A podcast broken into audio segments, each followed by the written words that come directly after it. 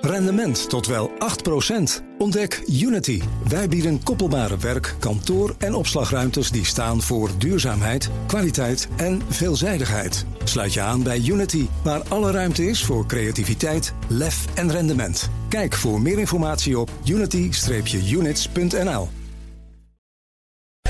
Crypto Update.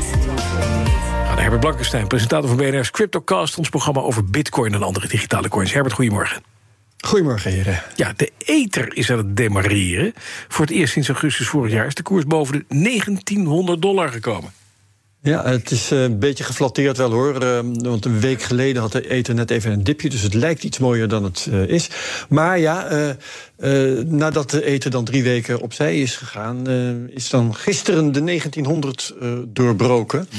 En ik denk dat dat te maken heeft met het optimisme rondom een upgrade die eraan komt. Die heet Shanghai. Wordt over twee weken uitgevoerd. Ja, ik kan er ook niks aan doen. Er worden namen voor verzonnen. Ja. En uh, ja, over twee weken zullen we dus zien of dat optimisme terecht is geweest. En de, die Shanghai upgrade, wat houdt die precies in? Wat doet dat? Nou, ik kan er het beste een, een dingetje uitpikken. Er wordt namelijk een belangrijk los eindje afgehecht. Uh, je herinnert je half september, toen hadden we de merge. Dat was de grote upgrade, waarbij Ethereum overging naar een uh, andere manier om transacties vast te leggen. Niet meer met miners, die veel energie gebruiken, maar door staking, zoals dat heet.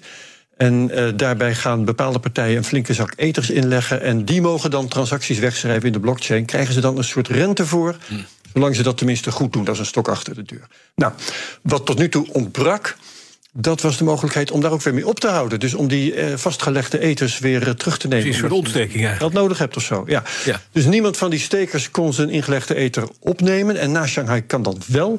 En dan kunnen stekers dus makkelijker in en ook uitstappen. Juist. Nou was de angst, dacht ik, van veel van die stekers die uit zouden stappen en hun eh, ethers te koop aanbieden. Hè. Dan zou de markt dalen, dan zou de koers in ieder geval gaan dalen. Maar dat, ja. dat, die angst is uh, dus kennelijk niet, niet aanwezig.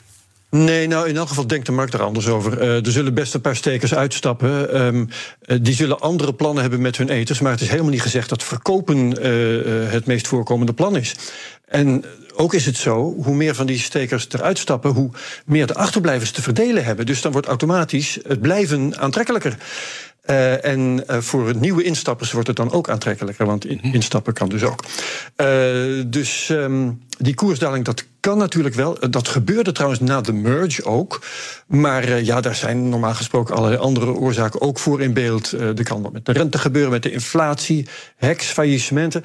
Al die dingen die gebeuren. En, en wat stekers werkelijk doen, dat gaat waarschijnlijk uh, in al die ruis verdwijnen. Oké, okay. Dan over hacks gesproken.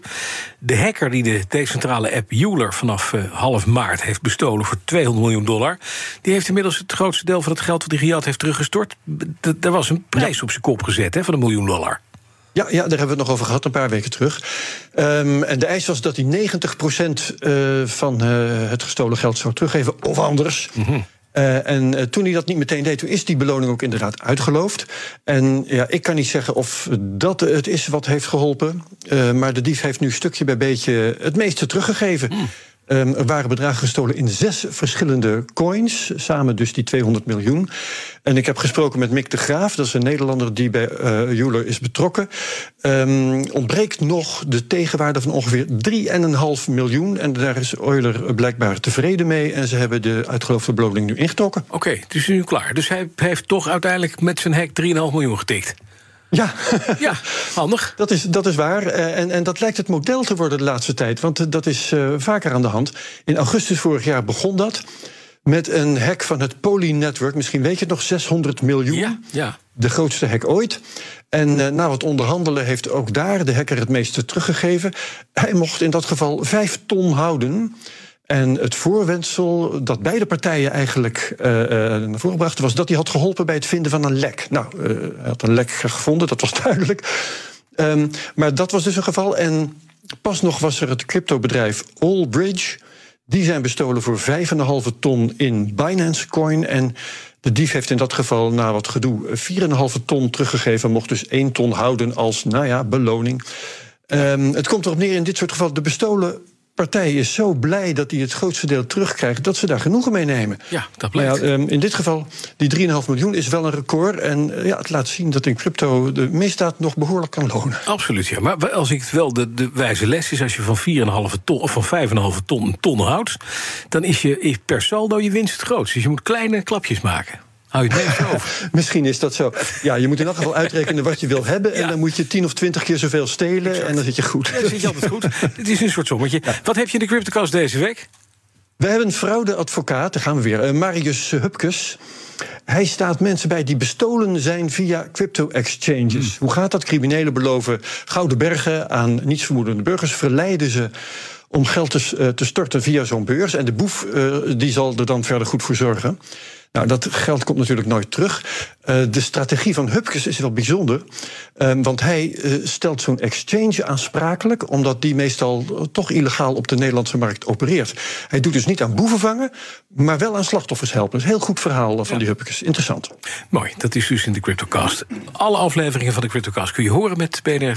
B N R's uh, Herbert Blankesteijn de hoofdrol. Via de B N R-app, b n r punt n l of de podcast-app van jouw keuze. Crypto-update wordt mede mogelijk gemaakt door Bitonic. Al tien jaar lang de Bitcoin-autoriteit van Nederland.